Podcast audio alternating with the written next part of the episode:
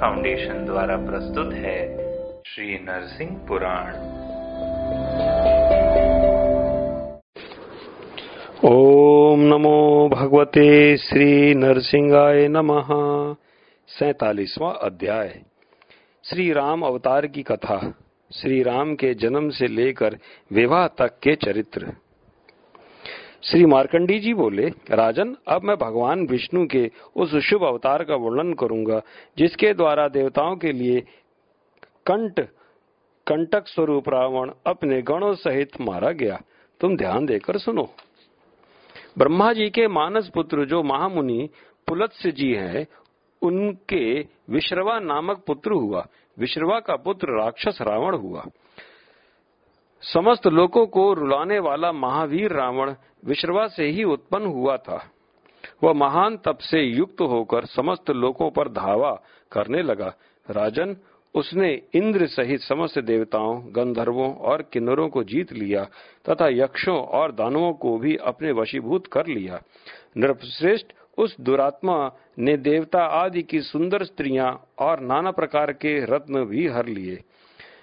बलाभिमानी रावण ने युद्ध में कुबेर को जीतकर उनकी पूरी लंका और पुष्पक विमान पर भी अधिकार जमा लिया। उस लंकापुरी में दशमुख रावण राक्षसों का राजा हुआ। उसके अनेक पुत्र उत्पन्न हुए, जो अपरिमित बल से संपन्न थे। राजन, लंका में जो कोई, कई, जो कई करोड़ महाबली और पराक्रमी राक्षस निवास करते थे, वे सभी रावण का सहारा लेकर देवता पितर, मनुष्य, विद्याधर और यक्षों का दिन रात संहार किया करते थे। नरदीप समस्त चराचर जगत उसके भय से भीत और अत्यंत दुखी हो गया था।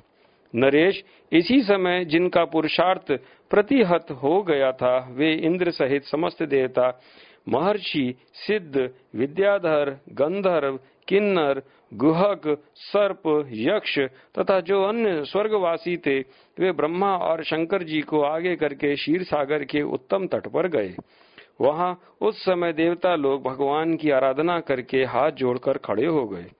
फिर ब्रह्मा जी ने गंध, पुष्प आदि सुंदर उपचारों द्वारा भगवान वासुदेव विष्णु की आराधना की और हाथ जोड़ प्रणाम करके वे उनकी स्तुति करने लगे। ओम नमो भगवते श्री नरसिंहाय नमः। ब्रह्मा जी बोले, जो शीर सागर में निवास करते हैं, सर्प की शैया पर सोते हैं, जिनके दिव्य चरण भगवती श्री लक्ष्मी जी के कर कमलों द्वारा सहलाए जाते हैं, उन भगवान विष्णु को नमस्कार है। योग ही जिनकी निद्रा है, योग के द्वारा अंताकरण में जिनका ध्यान किया जाता है, और जो गरुड़ जी के ऊपर आसीन होते हैं उन आप भगवान गोविंद को नमस्कार है। शीर सागर की लहरें जिनके शरीर का स्पर्श करती हैं, जो शांग नामक धनुष धारण करते हैं, जिनके चरण कमल के समान है तथा जिनकी नाभि से कमल प्रकट हुआ है, उन भगवान विष्णु को नमस्कार है।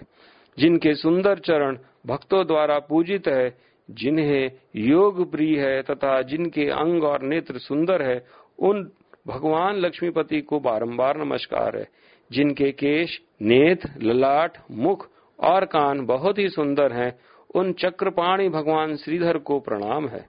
जिनके वक्ष स्थल और नाभि मनोहर है, उन भगवान पद्मनाभ को नमस्कार है। जिनकी बाहें सुंदर, शरीर मनोहर और दांत उज्जवल है, उन भगवान शांग धनुआ को प्रणाम है। रुचिर पिंडलियों वाले दिव्य रूपधारी भगवान केशव को नमस्कार है जो सुंदर नखों वाले परम शांत और स, स सद्विध्वाओं के आश्रय हैं उन भगवान गदाधर को नमस्कार है। धर्म प्रिय भगवान वामन को बारंबार प्रणाम है। असुर और राक्षसों के हंता उग्र नरसिंह रूपधारी भगवान को नमस्कार है।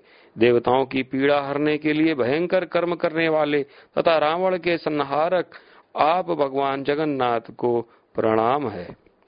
ओम नमो भगवते श्री नरसिंहाय नमः। मार्कंडेय जी कहते हैं, ब्रह्मा जी के द्वारा इस प्रकार स्तुति की जाने पर भगवान ऋषिकेश प्रसन्न हो गए और अपना स्वरूप प्रत्यक्ष दिखाकर वे भगवान ब्रह्मा जी से बोले, पितामह तुम देवताओं के साथ किस लिए यहाँ आए हो? ब्रह्मन, जो कार्य आ पड़ा हो और जिसके लिए तुमने मेरी स्तुति की है, वह बताओ। समस्त लोगों को उत्पन्न करने वाले भगवान विष्णु के द्वारा इस प्रकार प्रश्न किए जाने पर संपूर्ण देवगणों के साथ विराजमान ब्रह्मा जी ने उन जनार्दन से कहा।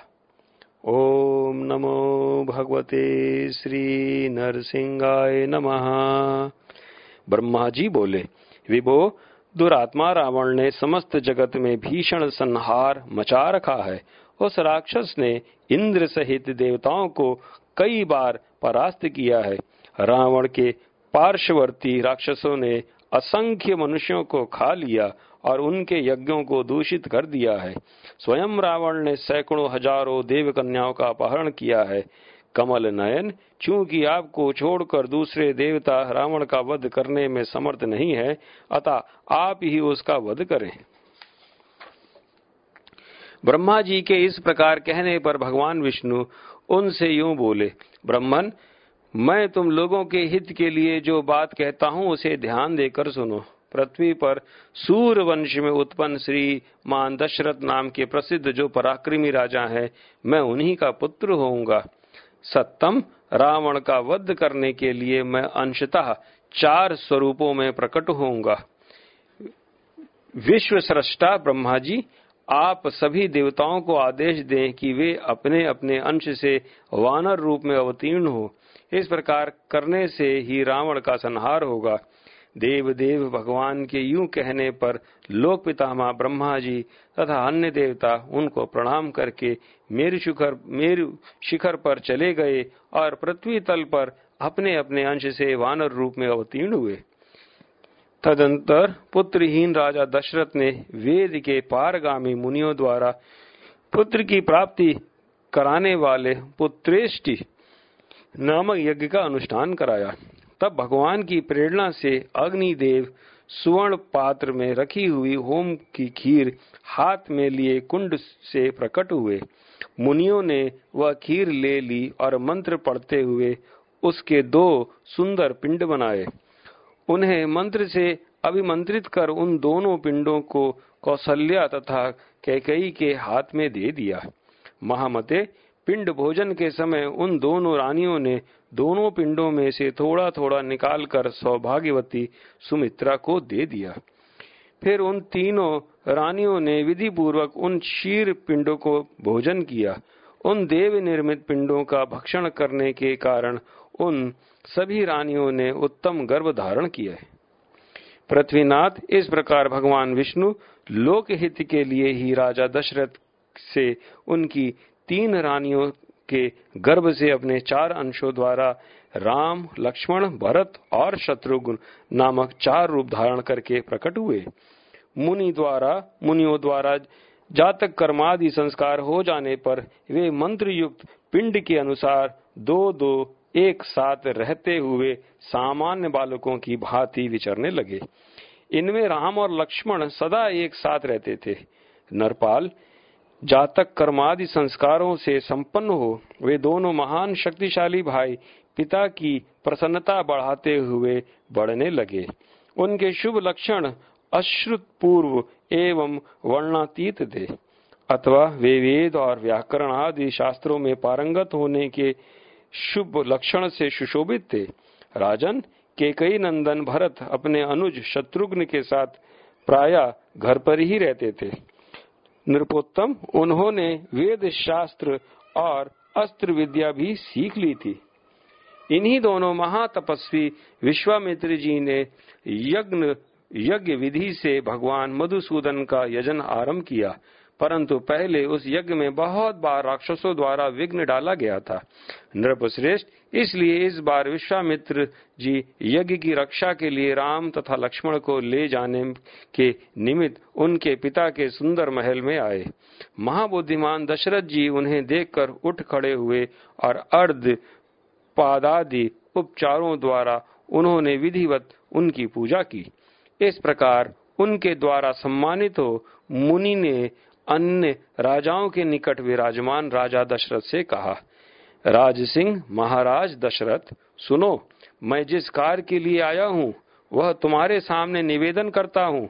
मेरे यज्ञ को दुर्धर्ष राक्षसों ने अनेक बार नष्ट किया है, अतः उसकी रक्षा के लिए तुम राम और लक्ष्मण को मुझे दे दो। नरेश्वर, विश्वामित्र जी की बात सुनने पर राजा दशरथ के मुख पर विषाद छा गया वे उनसे बोले, भगवान, मेरे ये दो पुत्र अभी बालक हैं। इनसे आपका कौन सा कार्य सिद्ध होगा? मैं स्वयं आपके साथ चलकर यथाशक्ति यज्ञ की रक्षा करूँगा। राजा की बात सुनकर मुनि उनसे बोला, नरपाल, राम भी उन सब राक्षसों का नाश कर सकते हैं। इनमें संशय नहीं है। सच तो यह है कि राम के द्वारा ही वे राक्षस मारे जा सकते हैं। तुम्हारे द्वारा नहीं। अतः राजन तुम्हें राम को ही मुझे दे, देना चाहिए और किसी प्रकार की चिंता नहीं करनी चाहिए। बुद्धिमान विश्वामित्र विश्वामित्र मुनि के द्वारा यूँ कहे जाने पर राजा क्षण भर के लिए चुप हो गए और फिर उन मुनीश्वर से बोले, मुनि श्रेष्ठ, मैं जो कह रहा हूँ उसे आप प्रसन्नता पूर्वक सुने। मैं कमल लोचन राम को लक्ष्मण के सहित आपको दे तो दूँगा, परंतु ब्रह्मन इनकी माता इन्हें देखे बिना मर जाएगी। इसलिए मुने, मेरा ऐसा विचार है कि मैं स्वयं ही चतुरंगी सेना के साथ चलकर सब राक्षसों का वध करूँ। विश्वामित्र जी यह सुनकर उन अमित तेजस्वी राजा से पुनः बोले नृप श्रेष्ठ रामचंद्र अबोध नहीं है। वे सर्वज्ञ, समदर्शी और परम समर्थ है। इसमें संशय नहीं है कि तुम्हारे ये दोनों पुत्र राम और लक्ष्मण साक्षात नारायण एवं शेषनाग हैं। नराधिप, दुष्टों को दंड देने और सत्पुरुषों की रक्षा करने के लिए ही ये दोनों आपके घर में अवतीर्ण हुए हैं। इनमें संदेह नहीं है। राजन, इनकी माता तथा आपको इन विषय में थोड़ी सी भी चिंता नहीं करनी चाहिए। महाराज, ये मेरे पास धरोहर के तौर पर रहेंगे। यज्ञ पूर्ण हो जाने पर मैं दोनों को, इन दोनों को आपके हाथ में दे दूँगा। बुद्धिमान विश्वामित्र जी के यूँ कहने पर दशरथ जी मन ही मन उनके शाप से डरते हुए बोले अच्छा इन्हें ले जाइए। राजन, पिता के द्वारा बड़ी कठिनाई से छोड़े गए श्री राम और लक्ष्मण को साथ ले विश्वामित्र मुनि तब अपने सिद्धाश्रम की ओर प्रस्थित हुए।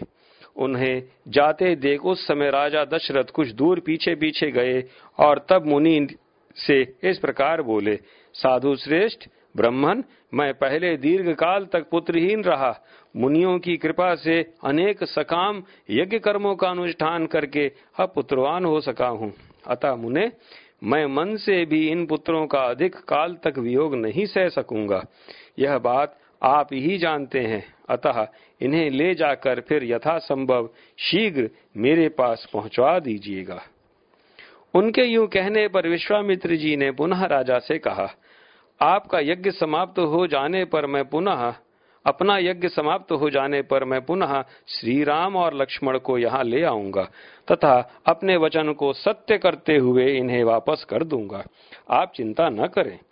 विश्वामित्र जी के इस प्रकार आश्वासन देने पर राजा ने उनके शाप की आशंका से भयभीत हो इच्छा न रहते हुए भी श्री राम और लक्ष्मण को उनके साथ भेज दिया। विश्वामित्र जी उन दोनों भाइयों को साथ ले धीरे धीरे अयोध्या से बाहर निकले। राजेंद्र सरयू के तट पर पहुंचकर महामती विश्वामित्र जी ने चलते चलते ही श्री राम और लक्ष्मण को प्रेम वश पहले बला और अति बला नाम की दो विद्याएँ प्रदान की, जो शुदा और पिपासा को दूर करने वाली है। मुनि ने उन विद्याओं को मंत्र और संग्रह, उपसंहार पूर्वक सिखाया। फिर उसी समय उन्हें संपूर्ण अस्त्र समुदाय की शिक्षा देकर वे साधु श्रेष्ठ मुनि श्री राम और लक्ष्मण को अनेक आत्मज्ञानी मुनीश्वरों के दिव्य आश्रम दिखाते और पवित्र तीर्थ स्थानों में निवास करते हुए गंगा नदी को पार कर शोण भद्र के पश्चिम तट पर जा पहुँचे।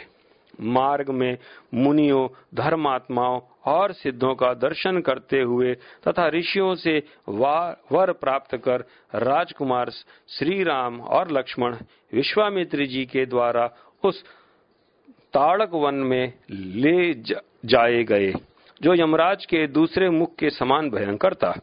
नृपश्रेष्ठ वहाँ पहुंचकर महातपस्वी विश्वामित्र ने अनायास ही महान कर्म करने वाला वाले राम से कहा, महाबाहो, राम, इस महान वन में रावण की आज्ञा से ताड़का नाम की एक राक्षसी रहती है।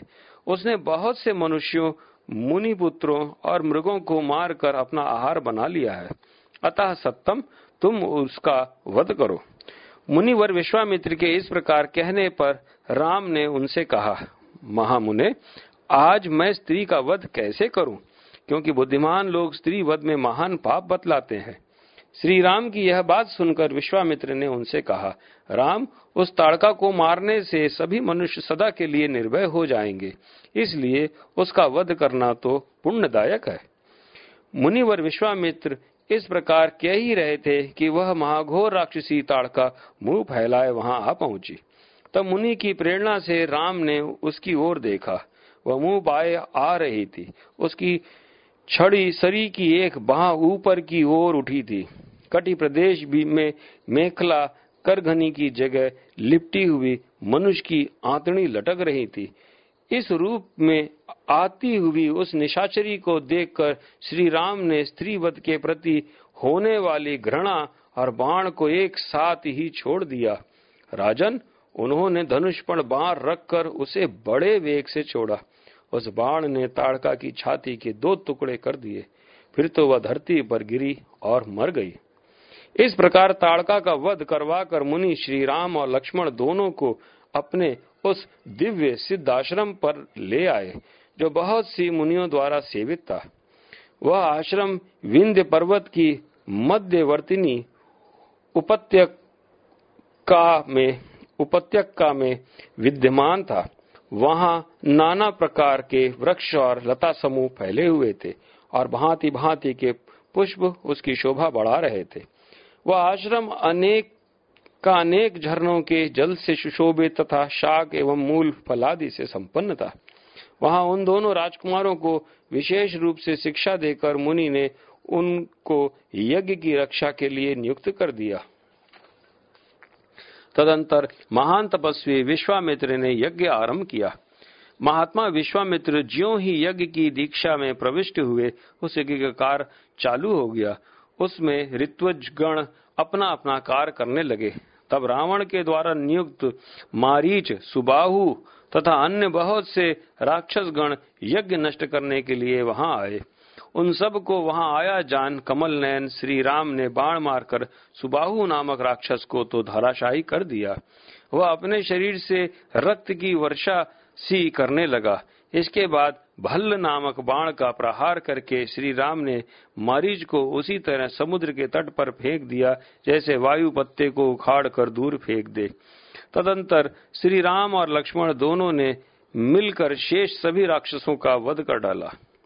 इस प्रकार श्री रामचंद्र जी के द्वारा यज्ञ की रक्षा होते रहने से महायशस्वी विश्वामित्र ने उन यज्ञ को विधिवत पूर्ण करके ऋतिजुओं का दक्षिणा आदि से पूजन किया।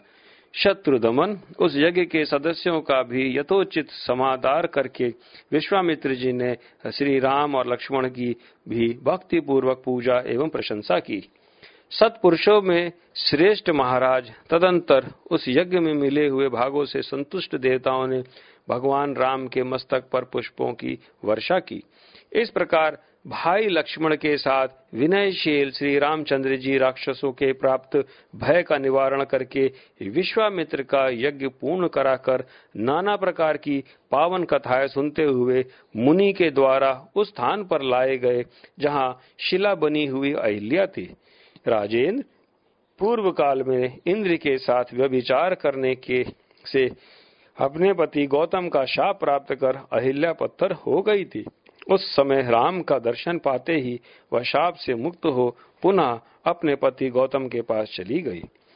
तदंतर विश्वामित्र जी ने वहाँ क्षण भर विचार किया कि मुझे कमल लोचन रामचंद्र जी का विवाह करके इन्हें अयोध्या ले चलना चाहिए। यह सोचकर अनेक शिष्यों से घिरे हुए महातपस्वी विश्वामित्र जी श्री राम और लक्ष्मण को साथ ले मिथिला की ओर चल दिए। इनके जाने से पूर्व ही वहाँ सीता से ब्याह करने की इच्छा वाले अनेक महान पराक्रमी राजकुमार नाना देशों से जनक के यहाँ पधारे थे। उन सबको आया देख राजा जनक ने उनका यथोचित सत्कार किया तथा जो सीता के स्वयंवर के लिए ही प्रकट हुआ था, उस महान महेश्वर धनुष का चंदन और पुष्प आदि से पूजन करके उसे रमणीय शोभा से संपन्न सुविस्तृत रंगमंच पर लाकर रखवाया।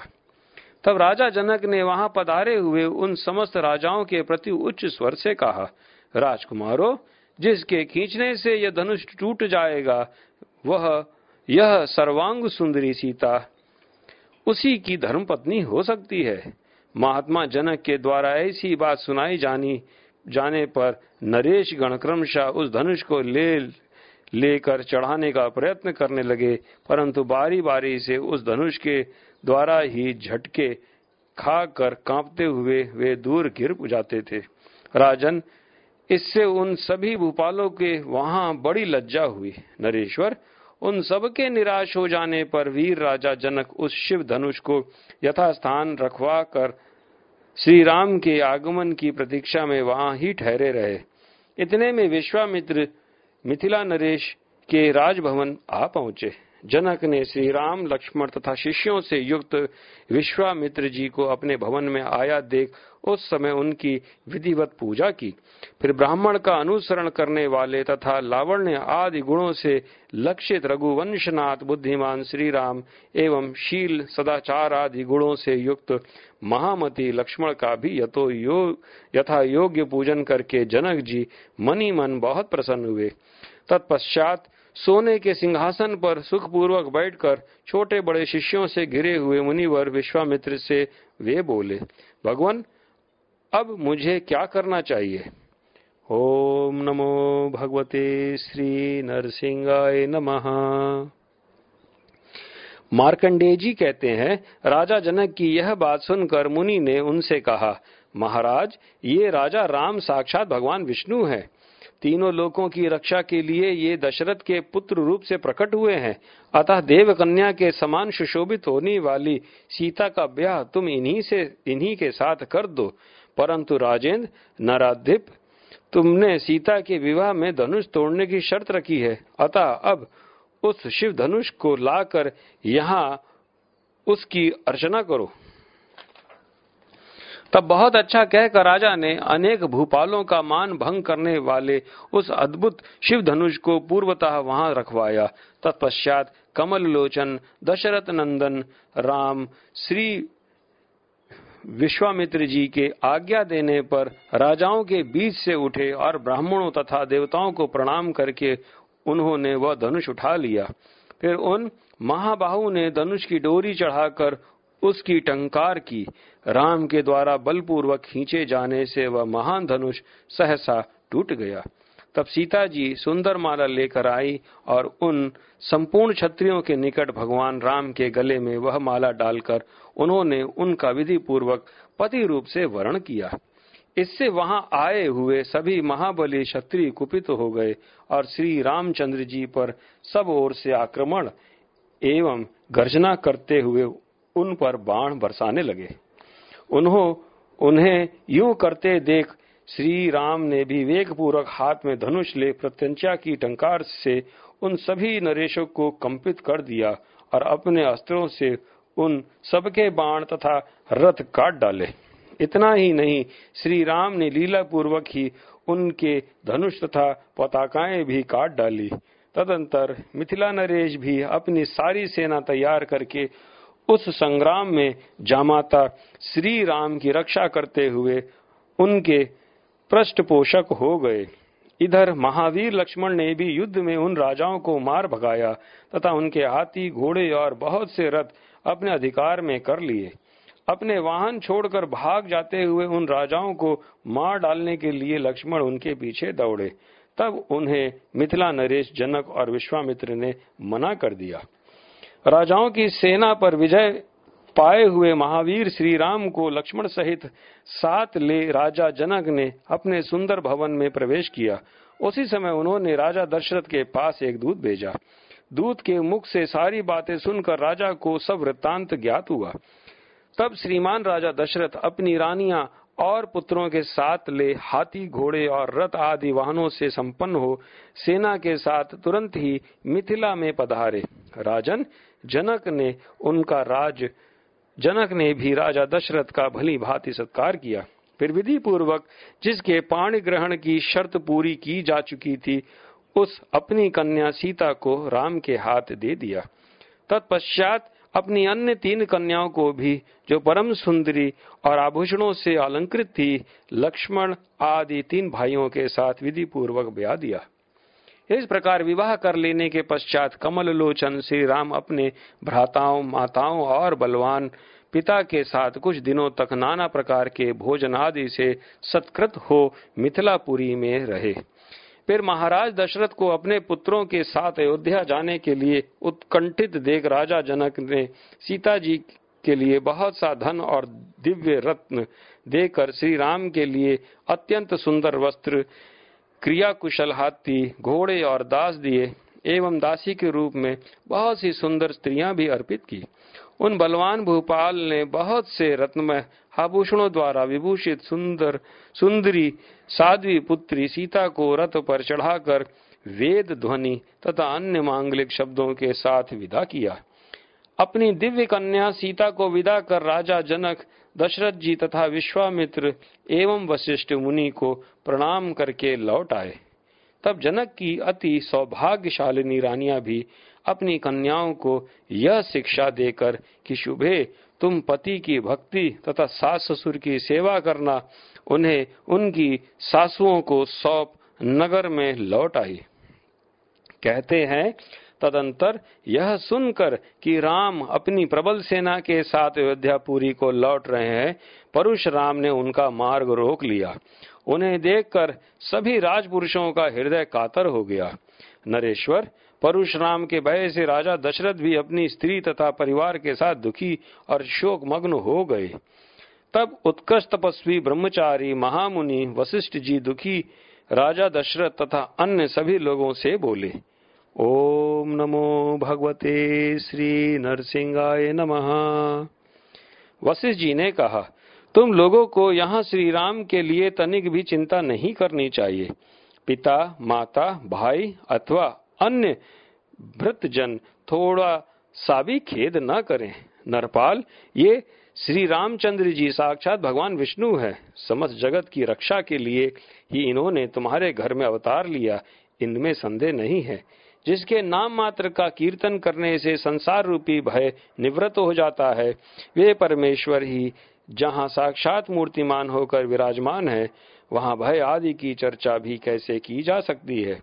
प्रभु, जहाँ श्री रामचंद्र जी की कथा मात्र का भी कीर्तन होता है, वहाँ मनुष्यों के लिए संक्रामक, बीमारी और अकाल मृत्यु का भय नहीं होता। वशिष्ठ जी इस प्रकार कह ही रहे थे कि भृगुवंशी परशुराम जी सामने खड़े हुए श्री रामचंद्र जी से कहा, राम, तुम अपना यह राम नाम त्याग दो अथवा मेरे साथ युद्ध करो। उनके यूँ कहने पर रघुकुल नंदन श्री राम ने मार्ग में खड़े हुए उन परशुराम जी से कहा, मैं राम नाम कैसे छोड़ सकता हूँ? तुम्हारे साथ युद्ध ही करूँगा, संभल जाओ। उनसे इस प्रकार कहकर कमल लोचन श्री राम अलग खड़े हो गए और उन वीरवार ने उस समय वीर परशुराम के सामने ही धनुष की प्रत्यंचा की, टंकार की। तब परशुराम के शरीर से वैष्णव तेज निकलकर सब प्राणियों को देखते देखते श्री राम के मुख में समा गया। उस समय भृगुवंशी परशुराम ने श्री राम की ओर देख प्रसन्न मुख होकर कहा, महाबाहु श्री राम आप ही राम है। अब इस विषय में मुझे संदेह नहीं है। प्रभो, आज मैंने आपको पहचाना। आप साक्षात विष्णु ही इस रूप में अवतीर्ण हुए हैं। वीर, अब आप अपने अच्छानुसार जाइए। देवताओं का कार्य सिद्ध कीजिए और दुष्टों का नाश करके साधु पुरुषों का पालन कीजिए। श्री राम अब आप स्वेच्छानुसार चले जाइए, मैं भी तपोवन को जाता हूँ। यूँ कहकर परशुराम जी उन दशरथ आदि के द्वारा मुनि भाव से पूजित हुए और तपस्या के लिए मन में निश्चय करके महेंद्रा चल को चले गए। तब समस्त बारातियों तथा महाराज दशरथ को महान हर्ष प्राप्त हुआ और वे वहाँ से चलकर श्री रामचंद्र जी के साथ अयोध्यापुरी के निकट पहुँचे। उधर संपूर्ण पूर्ववासी मंगलमयी अयोध्या नगरी को सब और दिव्य सजावट से सुसज्जित करके शंख और धुंधुबी आदि गाजे बाजे के साथ उनकी अगवानी के लिए निकले। नगर के बाहर आकर वे रण में अजय, श्री रामचंद्र राम जी को पत्नी सहित नगर में प्रवेश करते हुए देखकर आनंद मग्न हो गए और उन्हीं के साथ अयोध्या में प्रविष्ट हुए। तत्पश्चात मुनिवर विश्वामित्र ने श्री राम और लक्ष्मण दोनों भाइयों को अपने निकट आया हुआ देखकर उन्हें अपने पिता दशरथ तथा विशेष रूप से उनकी माताओं को समर्पित कर दिया। तब राजा दशरथ द्वारा पूजित होकर मुनि श्रेष्ठ विश्वामित्र सहसा लौट जाने के लिए उद्वत हुए। इस प्रकार महामती मुनि विश्वामित्र जी ने छोटे भाई लक्ष्मण तथा भार्या सीता के साथ श्री राम जी को जो अपने पिता को एकांत प्रिय थे समर्पित कर दिया और उनके समक्ष बारंबार उनका गुणगान करके हँसते हुए वे अपने श्रेष्ठ सिद्धाश्रम को चले गए। ओम नमो भगवते श्री नरसिंहाय नमः। श्री नरसिंह पुराण गुरु श्री हितेंद्र के मुखार बिंदु से बोला गया। यह हम सबने सुना। अधिक जानकारी www.lordshrikalki.com पर प्राप्त करें।